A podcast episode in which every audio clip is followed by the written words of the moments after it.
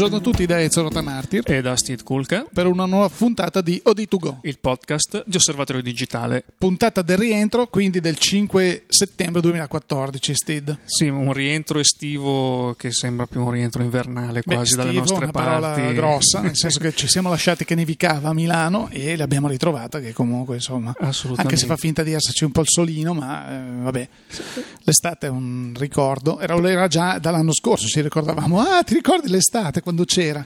Però ti vedo bello riposato, fresco, mh, pronto secondo me a sostenere Per questa forza. serie di fiere, di annunci che caratterizzano Per settembre. forza, Steve, perché ho dovuto fare degli esercizi zen per riprendermi perché tra la pioggia che ho preso in giro per l'Italia e così, eh, soprattutto in montagna, ho detto vabbè, guarda, faccio mi, mi concentro al fine di essere pronto ad affrontare un settembre come quello che eh, avremo nei prossimi giorni, infatti carico di impegni e di novità. Che già, già comincia perché oggi, 5 settembre, comincia l'IFA di Berlino, Assolutamente. che è un po' il contraltare del CSS di Las Vegas eh, americano. E che diciamo quella versione europea, una, una fiera, fiera dell'elettronica di consumo Sì. e che da qualche tempo interessa anche il settore foto-video da quando c'è stata un po' questa sovrapposizione, questo accavallamento Dell'elettronica, esatto. col eh, mercato fotografico.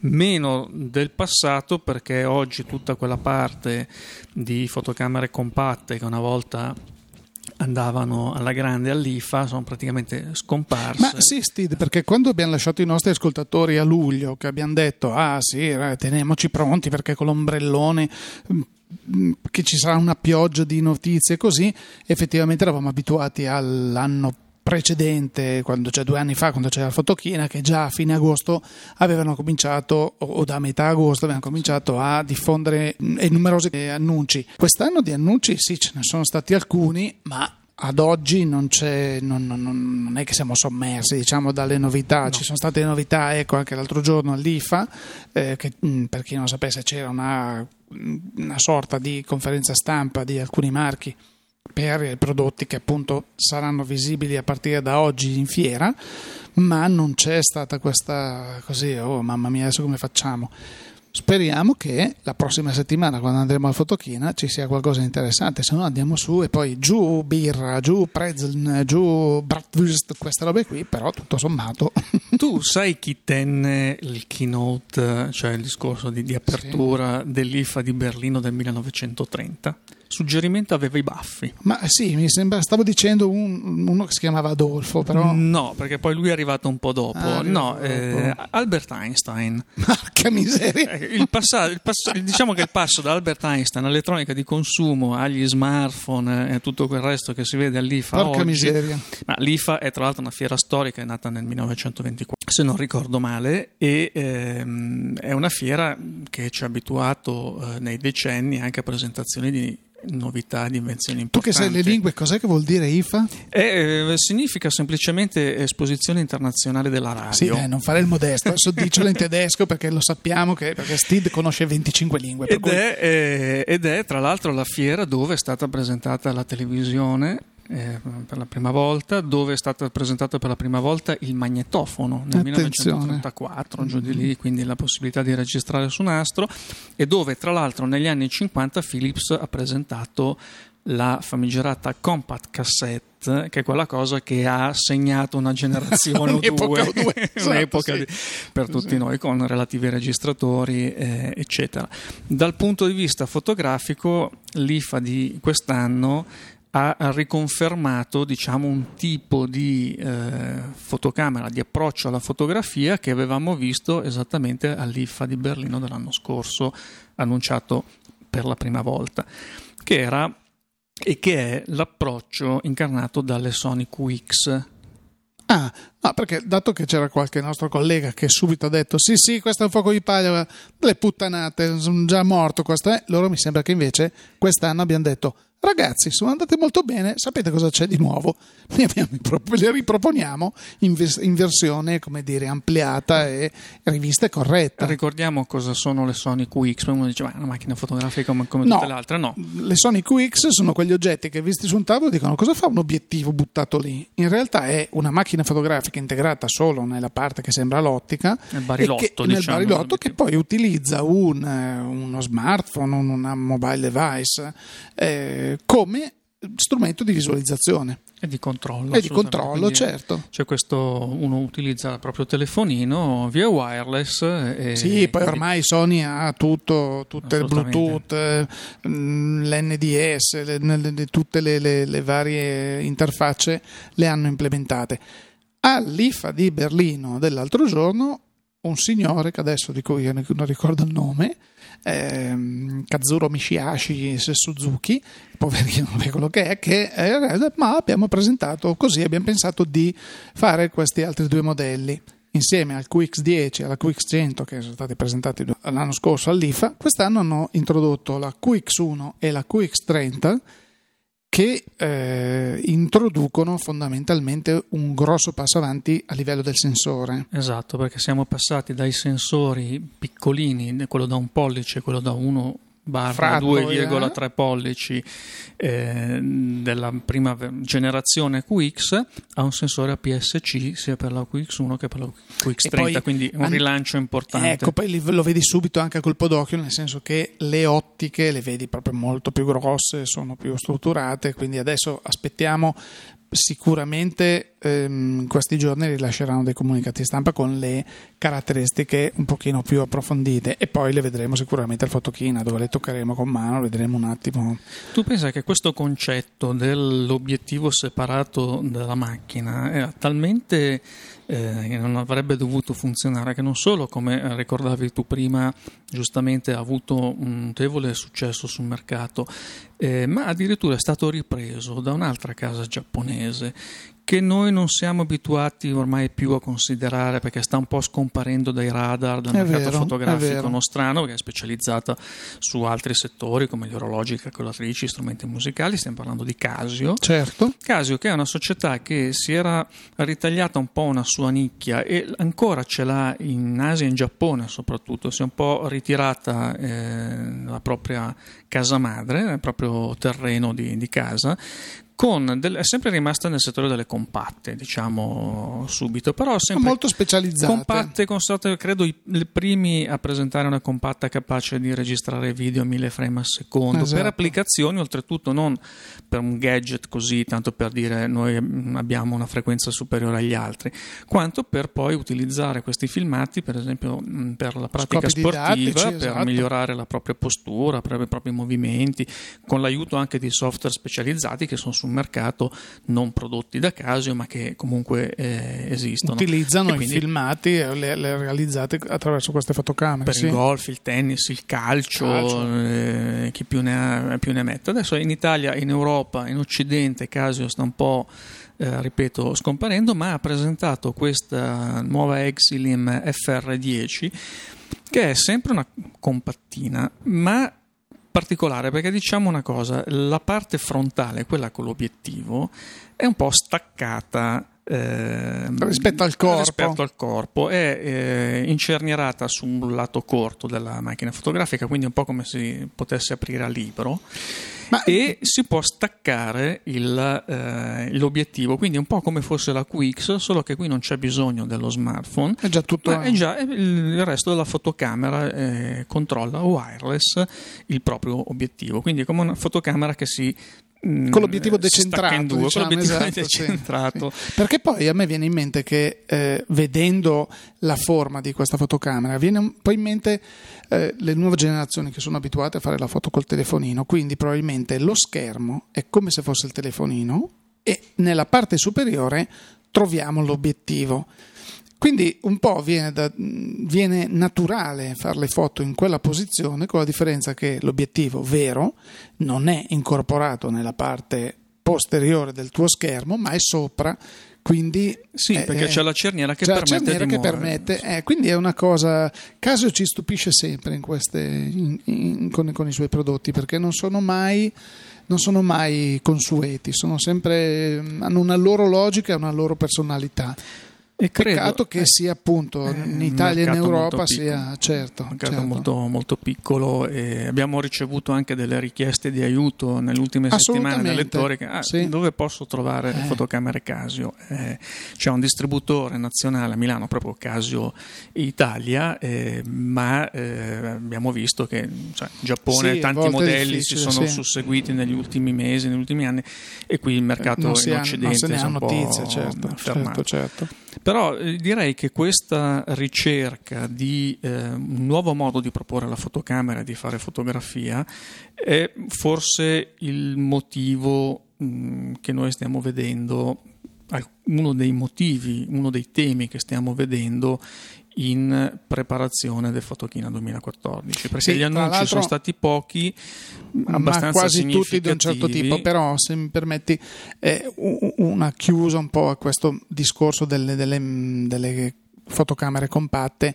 Eh, abbiamo letto eh, gli ultimi report relativi al primo trimestre, perché ovviamente stiamo parlando di numeri a livello mondiale, quindi mh, mm, CIPA, questo, questa associazione che comunque recupera i dati di produzione e distribuzione di tutti i produttori eh, giapponesi, che comunque sono la maggior parte, mh, in tutto il mondo ha eh, definito il trend negativo nella distribuzione, produzione e distribuzione di macchine compatte l'ha definito disastroso perché se non vado errato a memoria ha perso qualcosa come il, oltre il 40% del, del, del market share che aveva prima.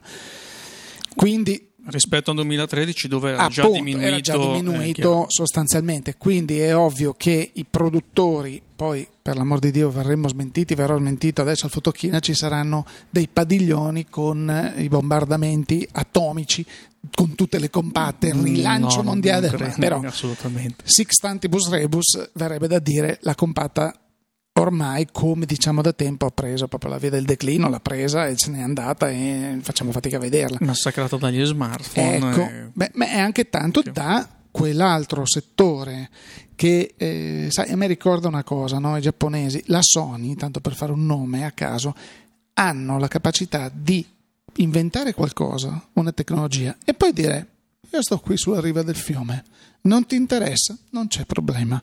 Se tu ti ricordi, cioè, dai microfloppy alle cose, l'ho detto, noi le abbiamo fatte, non interessano? Non c'è problema. I, I microdrive te li ricordi? Tutti hanno detto, sì, bellissimi, però ecco, alla fine loro sono riusciti a rigirarli nel mondo del video, nel mondo del backup, nel mondo... Eh? In qualche modo queste tecnologie loro le affermano. Le tendenze la tendenza a cui facevi riferimento tu è una di queste, perché abbiamo sempre detto, ah, strano perché questi prodotti sono molto belli, però hanno grande successo solo in Giappone e in Asia guarda caso cosa sta succedendo adesso al Fotochina, che cosa succederà? Succede che poi vediamo arrivare in Occidente prodotti che in Giappone già eh, sono usciti, ma questo non è solo Fotochina, ultimamente una volta c'erano questi lanci mondiali contemporanei, adesso abbiamo visto anche con Olympus che ha present- annunciato presenterà Fotochina e uscirà poi a ottobre una nuova pen, pen. Light, la EPL7, quindi la gamma bassa diciamo delle proprie mirrorless mirrorless tra l'altro anche molto carine eleganti sì, con sì, delle buone caratteristiche, caratteristiche. e um, uscirà a ottobre dopo che a luglio eh, si è deciso che anche in Europa anche in Occidente potesse essere avviata la distribuzione della EPL 6 che era uscita in Giappone addirittura aprile-maggio del 2013 esatto.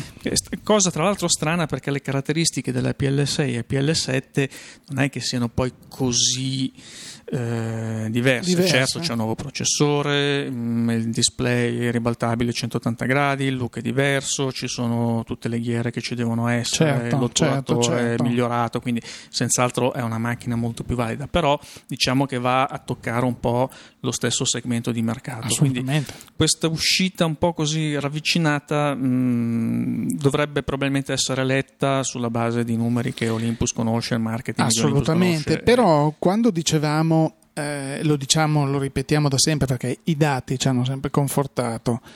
In Europa, in Italia e nel, cioè in Italia nello specifico, ma in Europa e negli Stati Uniti le cosiddette CSC o mirrorless non hanno mai sfondato. Perché? Per una serie di motivi, mentre per la loro dimensione e così via, mh, pur avendo una qualità, questo l'abbiamo sempre detto, davvero alta.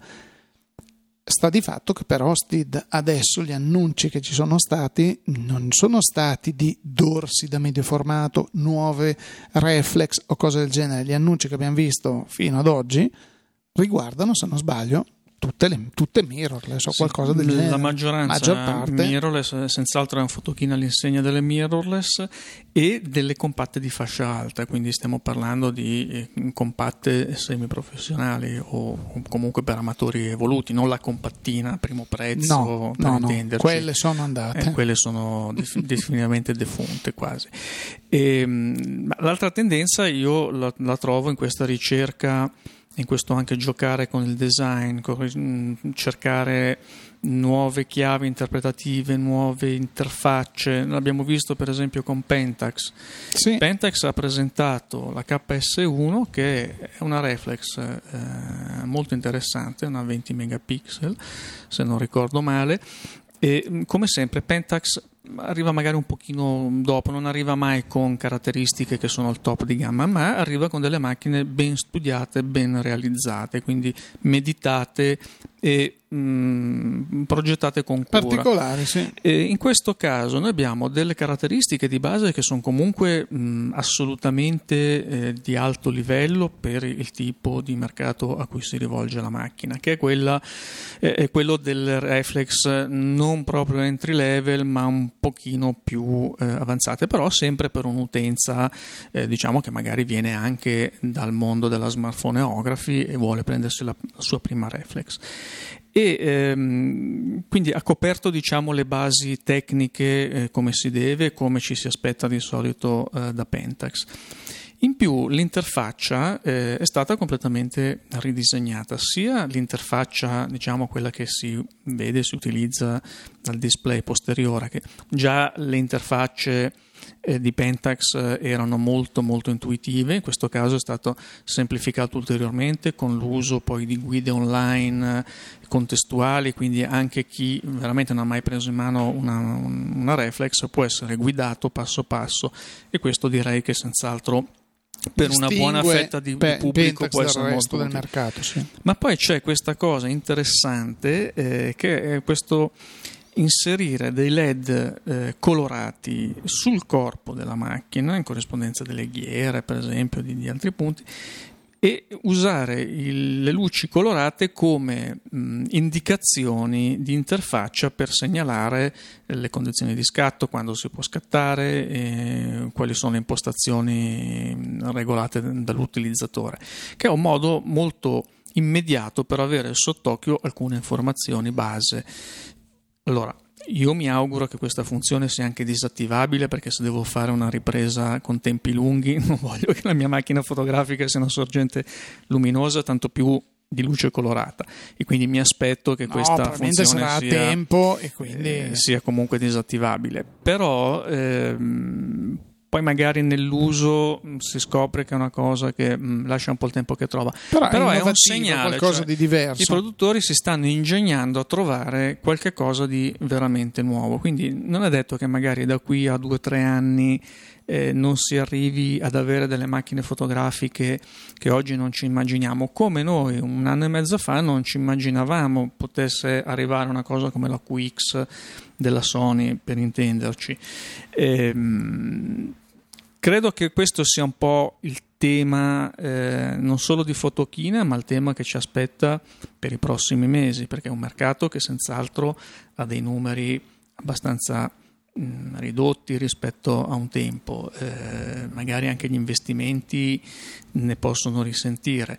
La tecnologia di base, come diciamo sempre, ormai è abbastanza arrivata, insomma è matura, mm, si, può sempre fare di più, si può sempre fare meglio, però vedremo anche, eh, noi ci aspettiamo degli annunci per delle nuove reflex eh, a fotochina, ma mh, mm, saranno delle messe a punto ulteriori di buoni modelli che già esistono, per cui non è che ci sarà poi la corsa a butto via l'attrezzatura usata fino ad oggi per comprare un nuovo modello, come invece era magari una decina d'anni fa quando da una generazione all'altra di reflex c'erano delle differenze talmente sostanziali che effettivamente poteva valer la pena, È specialmente vero, per chi vero. magari ci lavora con la macchina È vero.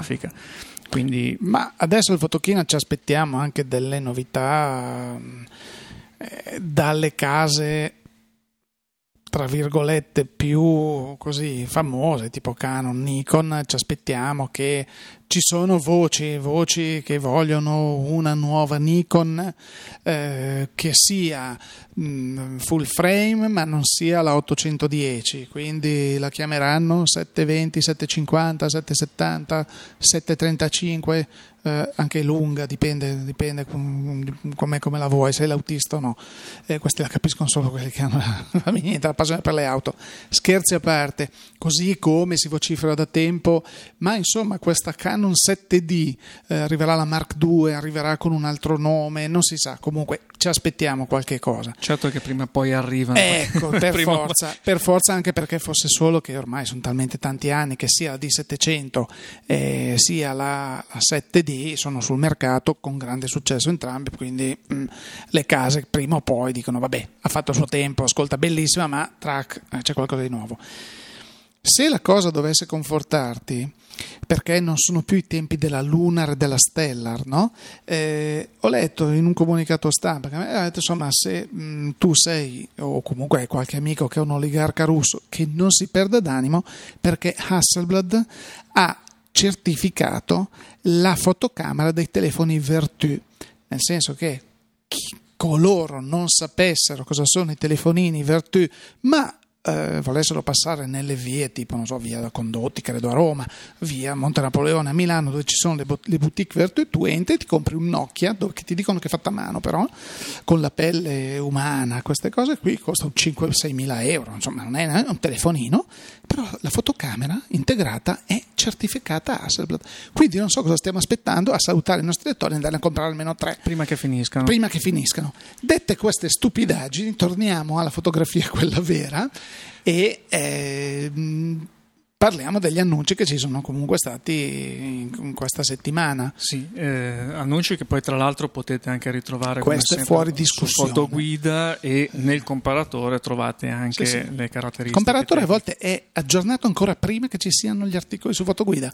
Io non so il signor comparatore dove vada a prendere queste informazioni, sta di fatto che No, è vero, ma ne avevamo anche parlato un tempo dietro del motivo di questa cosa. Noi sempre prima aggiorniamo il comparatore, a meno che le case produttrici Non non, rilascino rilascino. tutte le informazioni che servono. A volte succede, però eh, quando c'è la presentazione, l'annuncio di una macchina fotografica con le specifiche tecniche, noi prima inseriamo le specifiche nel comparatore, anche perché questo ci permette di fare al nostro interno delle valutazioni un po' a 360 gradi sulle caratteristiche della macchina prima di poter scrivere la notizia relativa. Quindi eh, c'è un motivo dietro E comunque sta di fatto che il comparatore pare che nel momento in cui i nostri lettori eh, tac, vanno subito a fare delle comparazioni. perché- vi ringraziamo perché comunque anche ad agosto, nonostante pensavamo foste tutti in vacanza, eh, capiamo anche che il fatto che pioveva quasi dappertutto. Avete passato le giornate Ecco, sul comparatore. Grazie perché i numeri hanno superato ogni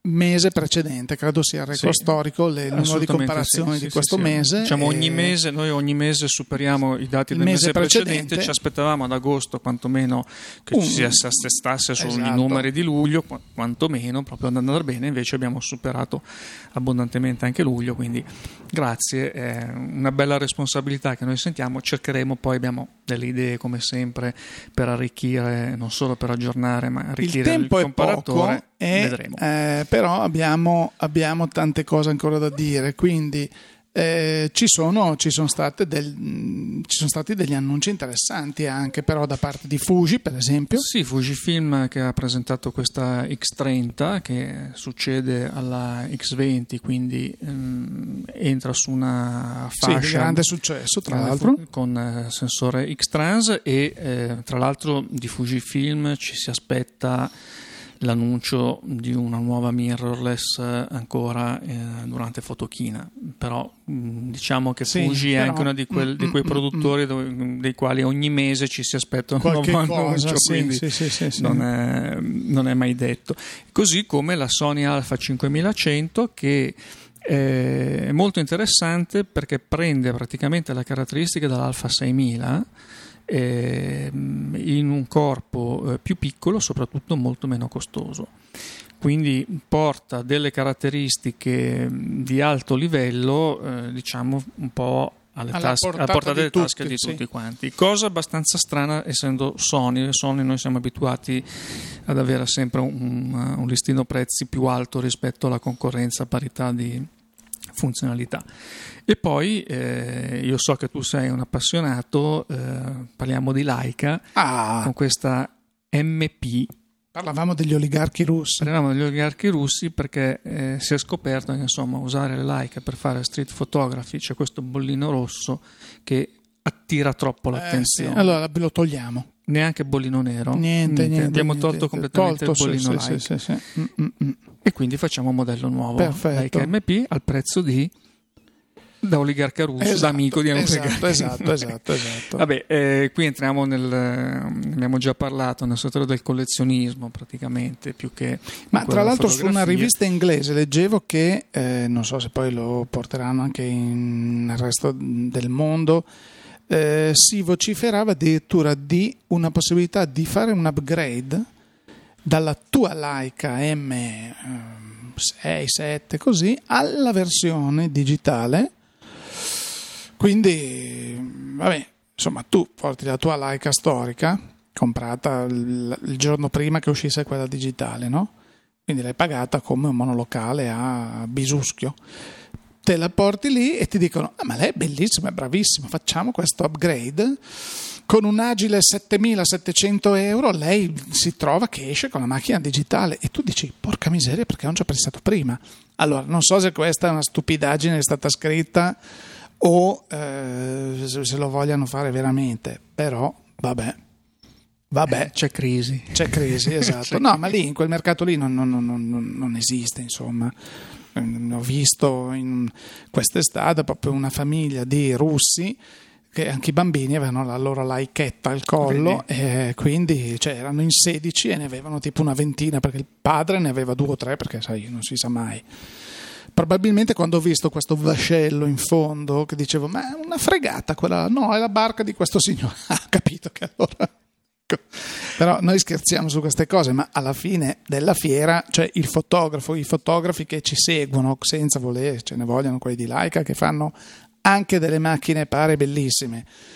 Eh, però mh, cioè, con quei soldi i nostri lettori, i nostri ascoltatori si fanno dei corredi che poi vincono dei premi pazzeschi, capito? N- Meglio così, cioè. Assolutamente. Poi ci sono quelli che usano le Hasselblad come parabordi per lo yacht. Per l'amor di Dio, certo, certo. Eh, Beh, eh, allora, dato che tra l'altro siamo in procinto di uscire col nuovo numero di, eh, di Osservatorio Digitale, giusto perché così siamo lì lì, mh, diciamo che ecco, il profilo di questo mese è uno di quelli che ha detto sì, è tutto bellissimo, però a me piace il, fo- il grande formato e il medio formato, quindi mh, non scocciatemi. Io ho sempre scattato con Leica, con, eh, scusate, con, sì, aveva anche una Leica, ma non gli piaceva perché era il 35 mm, cioè sì, l'ho presa perché, vabbè, però mm, ehm, ho sempre usato Hasselblad e Pentax, eh, adoro, adesso eh, vuole comprarsi la, la Pentax nuova, quella mm, medio eh, formato medio reflex. formato reflex, eh, però dice sì, effettivamente la mia, le mie vecchie Hasselblad col dorso digitale sta aspettando il 50 me- megapixel nuovo e tutto. È un altro fotografare, qui come dargli torto. E qualcuno diceva che saremmo arrivati a mm, questo fotochina con il medio formato morto eh, a vantaggio delle reflex a No, 35 mm. no, guarda, dopo questo modello il medio formato è morto. Infatti il medio formato sta benissimo, quel modello ne hanno venduti 30 e poi è stata una gioia. Mm, comunque niente, un giorno prima di morire confesserò tutti i nomi e cognomi di chi dice queste stupidaggini, perché almeno avesse il coraggio di dire mi chiamo XY e faccio questa affermazione, il calcio in Italia non interessa più a nessuno. Benissimo.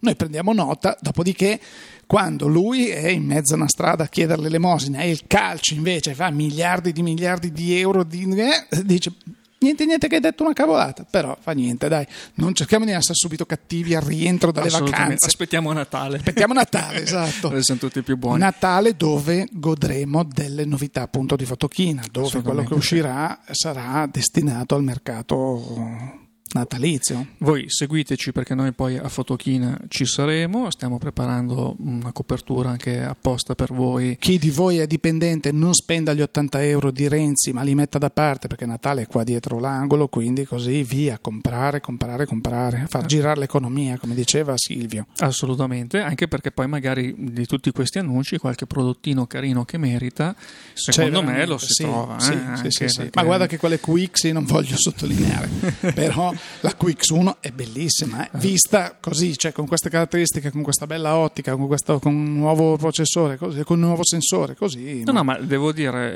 eh, pochi annunci quest'anno rispetto a Photoking di due anni fa, non parliamo di quattro anni fa, però buoni perché vedo che comunque sì. tutti eh, ci tengono a dare, poi magari eh, avremo delle mirrorless dove prima c'era il mirino, adesso non c'è più, o viceversa, oppure la slitta per il flash, prima non c'era, adesso c'è o è stata tolta dove c'era, quindi una ricombinazione di questi elementi, ehm, non vorrei chiamarli secondari perché non lo sono, però diciamo ci siamo capiti, insomma, rispetto certo, alla certo, tecnologia certo. di base sono degli accessori che si possono più o meno eh, mettere e togliere, però c'è poi sempre questo miglioramento degli autofocus sempre più veloci in campo mirrorless che era un po' uno dei punti eh, critici della, della piattaforma, dei, dei, vari produttori, quindi eh, senz'altro estende ulteriormente anche il parco di fotografi a cui eh, si rivolgono queste fotocamere. E direi che tutto sommato stiamo un po' ritornando come era un tempo, un settore fotografico un po' più meditato, un po' meno la corsa, l'annuncio, l'uscita del devo uscire con la nuova versione perché dopo sei mesi io devo rifornire la grande distribuzione di modelli nuovi. Sono identici a quelli di sei mesi fa, ma dobbiamo dire che è nuovo, come fosse un, un Ecco, tra l'altro si vocifera che eh, Canon nell'arco di tempo relativamente breve si vocifera, eh, proprio, eh, voglia reintrodurre nella serie L, quindi la serie degli obiettivi professionali, la ghiera di selezione del, del diaframma direttamente sull'obiettivo, come era una volta nelle una macchine volta. analogiche. E questo comporterebbe una trasformazione di tutti gli obiettivi attualmente eh, a catalogo, che sono tantissimi, in queste nuove versioni. Sarà vero? Non si sa. Mm, vedremo in un futuro. Mm. Potrebbe avere un senso, ma eh, insomma le ottiche che ci sono adesso sono eccellenti, quindi certo devi selezionare attraverso le ghiere il tempo, il diaframma, chi lavora in manuale sa che non sempre è, sì ci si prende la mano per l'amor di Dio perché la ghiera rotonda dietro, grande, orizzontale, quella davanti, quella dietro, eh? però non è esattamente come cambiare il, il, il, il, diaframma dal diaframma. Ecco, che è quello questo... che per esempio si è già visto abbondantemente nel settore della mirrorless. Ah certo, ma la Dove... stessa Sony RX10 per esempio implementa questo in modo manuale, tu o in modo priorità di diaframma puoi regolare ed è un piacere comunque, non c'è niente da fare. Anche perché questo eh... ti permette di eh, uscire con dei corpi macchina più piccoli, eh, con sì, delle eh, interfacce sì. fisiche diverse, perché una ghiera in meno comunque eh, si sì, sente e permette di mh, progettare diversamente la macchina Però, stessa. Boh, vedremo insomma. Comunque, anche queste diciamo sono queste indicazioni... indicazioni che poi potremo verificare a Fotochina oppure le vedremo l'anno prossimo o non le vedremo mai, non si sa però.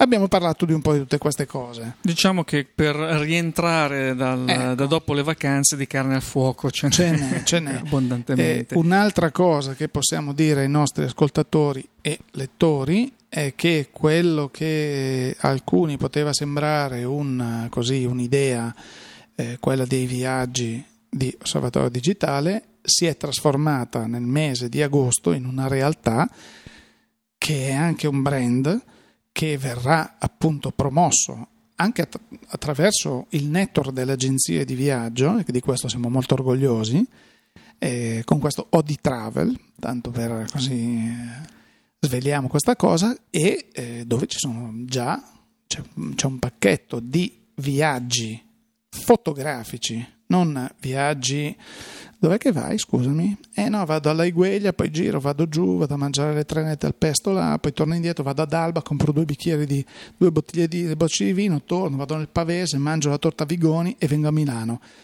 Se volessimo fare un viaggio fotografico è uguale, portati la macchina fotografica. No, i nostri viaggi non sono così, e quindi l'abbiamo spiegato, ci abbiamo lavorato e presto speriamo di avere anche il nostro partner che è un tour operator che così lavora in questo settore da 40 anni, non so, ecco, eh, no, perché non è proprio quello che abbiamo incontrato per strada. Tu cosa fai? Il gioco delle tre carte, poi il sabato organizzo viaggi. Eh, no, noi ci mettiamo con quelli che il lavoro lo sanno fare e mh, mm, speriamo di avere presto i nostri, i nostri soci, tra virgolette, diciamo in questa impresa, compagni di viaggio, compagni di viaggio eh, a, a, a, questi microfoni, così potrete anche avere così da buttare un orecchio e dire: Ah, beh, ma questi qua mi sa che ci capiscono. Sì, Perché sono... abbiamo passato il mese di agosto e non solo, e luglio e anche gli inizi di questo mese portare, a portare avanti un discorso che porterà appunto al catalogo di Odi Travel dove tutti i viaggi sono studiati per chi fa le fotografie. Parlavamo del Brasile stamattina, no? che tu dici, a Brasile sì, benissimo. Come vi dicevo prima delle vacanze, tette e culi li andate a vedere altrove. Chi viene in Brasile con noi viene a vedere un Brasile molto particolare e porta a casa delle foto importanti perché andiamo a vedere architettura, andiamo a vedere storia, andiamo a vedere il Brasile coloniale, andiamo a vedere qualcosa che difficilmente si vede, soprattutto si vede con una guida locale e un fotografo professionista che vi segue, questo in Brasile, così come in tutti gli altri viaggi che poi troverete nel Fotografi catalogo. professionisti oltretutto specializzati nel tipo di fotografia che si fa in quel luogo. Quindi, se che noi andiamo paese, a Brasilia, che, che esatto. è una città importantissima dal punto di vista architetturale, chiaramente andiamo con un fotografo specializzato in architettura. Quindi non vi interessa l'architettura, ok, ci sono Benissimo, poi altri certo, viaggi, ovvio, altre... ovvio, ovvio. però le destinazioni sono senz'altro destinazioni interessanti, viaggi studiati apposta, per cui eh, non è come dire eh, faccio il classico tour già che sono lì fotografo, ma anche mh, tutta una serie di accorgimenti momenti di cambiamenti, di eh, opportunità che sono studiate apposta per chi va a fare fotografia e si vuole fare un bel viaggio mh, mm, girando comodamente ecco, e facendo delle lasciami dire un'ultima cosa. Chi si è perso l'opportunità di fare la Birmania il 7 ottobre perché ripetiamo sono viaggi con un numero limitato. Anche questo non è il pullman a sinistra c'è questo sono viaggi che hanno un numero massimo di partecipanti 12 persone. Sì, massimo, massimo 12. Quindi 12 persone che hanno una guida e un fotografo professionista a disposizione, mh, mm, non ce ne sono tanti non si perda d'animo perché comunque la Birmania la stiamo riproponendo tra l'altro non mi ricordo a fine settembre sì, c'è stato molto interesse sulla Birmania ci ecco. sarà una partenza il 27 novembre una ecco. partenza il 6 dicembre Perfetto. con un programma che chiaramente cambia perché non c'è più il Festival della, della Luna, Luna, che era chiaro. a ottobre quindi non, certo. eh, non, c'è più però è sempre eh, con il nostro Max De Martino poi per accontentare anche coloro i quali hanno detto eh sì bellissimo però solo viaggi lunghissimi e così ci sarà una piccola, una piccola, no, ci sarà una sorpresa, nel senso che abbiamo pensato anche di inserire qualche altro così ehm, dei viaggi un pochino più ecco. fuori porta eh, tra virgolette insomma, insomma comunque qualcosa alla portata di tutti eh, a livello soprattutto di tempo sì. Perché magari dice guarda questo posto è bellissimo, però io magari otto giorni non posso stare, non posso assentarmi, mi piacerebbe ma non posso. Eh? Ci sono, abbiamo cercato di dare delle così delle chance fotografiche in posti interessanti anche a coloro che magari dicono preferisco farne tre di quattro giorni che eh, uno di undici perché non, non, non, ce la faccio proprio. Quindi ecco che eh, avremo delle novità anche in, questo, anche in questo settore. Assolutamente, quindi diciamo sono finite le vacanze, si comincia a viaggiare. Perfetto. Ezio, però direi che si comincia a viaggiare, ma finiamo il nostro podcast perché il tempo ormai è. Ne abbiamo fatti due. Ne abbiamo fatti due. No, due, però diciamo che abbiamo bene, sforato dai, anche ma poi siamo volta. rientrati così una I chiacchiera nostri tra 30 amici, con i minuti nostri autoimposti. Poi, Benissimo. Ehm, ricordiamo di tutte le fotocamere di cui abbiamo parlato, caratteristiche informazioni su fotoguida e eh, soprattutto sul comparatore. Ricordiamo l'osservatorio digitale con il nuovo numero che sta per uscire, numero di settembre. Ricordiamo i nostri canali social, quindi pagine Facebook, eh, Pinterest, eh, Twitter, Eh, chi più ne ha più ne metta. come sempre. E il nostro podcast invece tornerà venerdì prossimo, 12 settembre, subito alle, alle porte del Fotochina che si apre il 16, ma poi con le presentazioni che sono sempre Certo, no, perché Eh, lo- eh, svegliamo questo retroscena. Io avevo detto, beh, il 12 il podcast non lo facciamo perché tanto siamo già con le valigie in mano, dobbiamo fare così. Invece qualcuno, non faccio nomi, Steve Cook ha detto, no dai, come facciamo i nostri ascoltatori? Facciamo il podcast anche il 12. Mandateci copiose regalie a Natale perché facciamo tutto questo per voi. con le valigie in mano, e, valigia in una mano, microfono dall'altro e in attesa di tutte le novità che eh, ancora Speriamo di riportare da. Fotochina, sì. A questo punto, Direi questa settimana veramente tutto e quindi da Steve Kulka e da Ezio Martir, grazie per l'ascolto e a risentirci.